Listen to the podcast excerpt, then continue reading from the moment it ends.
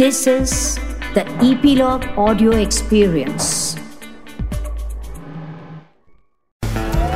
लोगों को हंसाना एक आर्ट है that I think is a real profession in comedy hello नमस्कार। मैं हूँ गिरीश वानखेड़े और आप मुझे देख और सुन रहे हैं ईपीलॉग मीडिया के इस पॉडकास्ट शो में जिसका नाम है spot the content with Girish Wankhede.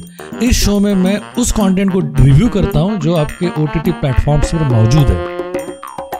आज के रिव्यू का टाइटल है द आर चीज़ जो कि Hindi social musical drama feature film है और ये स्ट्रीम हो रही है नेटफ्लिक्स पर 7 दिसंबर 2023 से। भूलना मत अब तुम लंदन में नहीं रिवरडेल में हो। रिवरडेल को भी याद रखना चाहिए ना कि वेरोनिका इज़ बैक कुछ साल पहले या आज भी या उससे पहले भी हमेशा दो तरीके के विद्यार्थी होते हैं। एक वो विद्यार्थी होते हैं जो वर्नैकुलर भाषा की स्कूलों में पढ़ते हैं और एक वो विद्यार्थी होते हैं जो इंग्लिश मीडियम में पढ़ते हैं। तो उस ज़माने में यानी कि सिक्सटीज़ सेवेंटीज़ और एटीज़ में जो बच्चे कॉन्वेंट में पढ़ते थे, वो बच्चे आर्चीज पढ़ते थे। और जो बच्चे कॉन्वेंट में नहीं पढ़ते थे, वो बच्चे चंपक, नंदन या चंदा मामा पढ़ते थे। मैं उन लोगों में से हूँ जिसने चंपक, नंदन और चंदा मामा पढ़ा है, लेकिन आर्चीज की पूरी खबर मुझे रहती थी।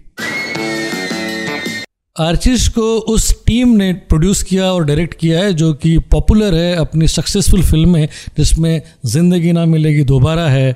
उसके अलावा कई सारी ऐसी फ़िल्में जिसमें यूथफुलनेस है और वो ऐसी टीम है जिसने कई सारे एक्सपेरिमेंट्स किए हैं। उसी एक्सपेरिमेंट्स की श्रृंखला में है आर्चिस और आर्चिस का जो ओवरऑल इम्पैक्ट है, वो पॉजिटिव है। आर्ची सेट है रिवरडेल नाम के एक एंग्लो इंडियन टाउन में, जहाँ पर वो सारे परिवार रहते हैं जो विभाजन के बाद भी इसी देश में रह गए जो ब्रिटेन में नहीं जा पाए और इसी देश को अपना देश समझकर यहाँ पर उनके सेकेंड जनरेशन के साथ रह रहे हैं। इस जगह पर, यानी कि रिवरडेल पे एक छोटा सा पार्क है, जिसको ग्रीन पार्क कहते हैं, और यहाँ पर स्कूल्स है, कॉलेजेस हैं, उसके अलावा बहुत सारी ईटरीज हैं, बहुत सारा एक सोशल सर्कल है पार्टी सर्कल है, एक खास किस्म की इंटीमेसी है इन सारे लोगों के बीच में, क्योंकि छोटी सी जगह है, सब एक दूसरे को जानते हैं, और ऐसे में आर्चीज हैं, जो बाहर पढ़ने की इच्छा रखता है, ब्रिटेन में जाने की ख्वाहिश रखता है।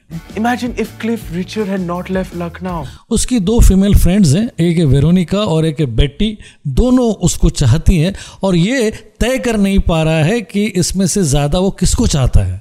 उसका एक दोस्त है जग हेड उसके अलावा फिर तीन ऐसे कैरेक्टर्स हैं जिसमें से एक हमेशा एक्सपेरिमेंट्स करते रहता है, जिसने रेडियो ईजाद किया है। इसके अलावा दो और कैरेक्टर्स है जिसमें एक लड़की सलून में काम करती है और उसके अलावा फिर और एक है जो एस्पिरेंट जर्नलिस्ट है। ऐसे सात लोगों की टोली है जो एक दूसरे को पसंद करते हैं साथ में आ, खाते पीते मज़े करते हैं और ऐसे में बड़े होते हुए आ, वो इस बात को पता लगाते हैं कि ग्रीन पार्क में ऐसा बड़ा होटल बनने जा रहा है जिसके कारण वहाँ के एनवायरनमेंट पे फ़र्क पड़ेगा। साथ ही साथ कई सारे पेड़ काट दिए जाएँगे और वहाँ पर एक कमर्शियल कॉम्प्लेक्स बनने जा रहा है। इस कमर्शियल कॉम्प्लेक्स को बनाने के साथ साथ उस होटल के मालिक की बेटी वेरोनिका है। जब उसे पता चलता है कि उसके पिताजी इन सारे कारणों के पीछे हैं तो वो पिता के साथ विद्रोह कर लेती हैं।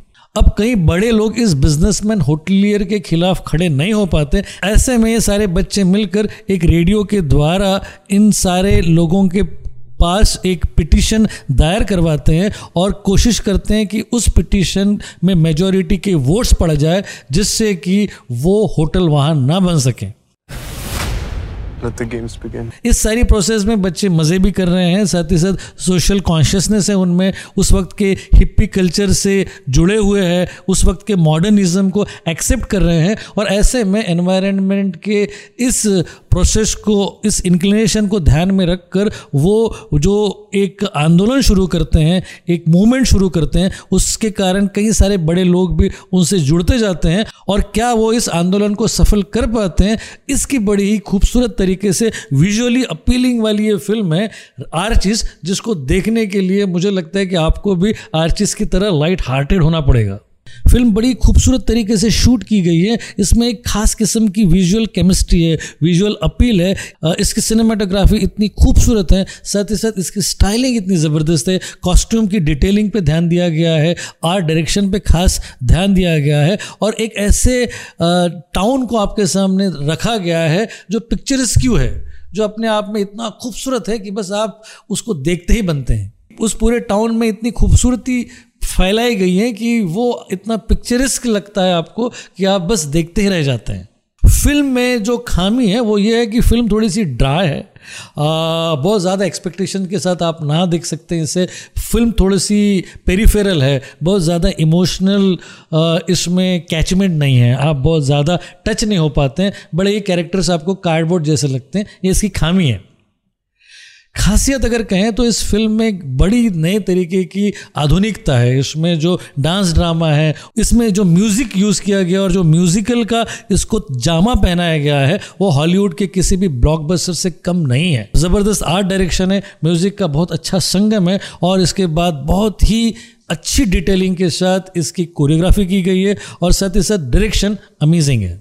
ओवरऑल फ़िल्म का इम्पैक्ट ये है कि ये एक light hearted social drama comedy film है जो कि आपने भी लाइट हार्टेड तरीके से देखना चाहिए और ज़्यादा इससे एक्सपेक्टेशंस नहीं रखना चाहिए क्योंकि फ़िल्म बड़ी ही सिंपल है स्ट्रेट है लीनियर है। इसमें कुछ छोटे मोटे एंगल्स एक्सपेरिमेंट के तौर पर रखे गए हैं जिसमें गे एंगल भी है आ, लेकिन लेकिन एनवायरनमेंट का कंसर्न लेकर जो मॉडर्निज्म का स्टाइल इख्तियार किया गया है वो बड़ा ही प्रभावित करने वाला है।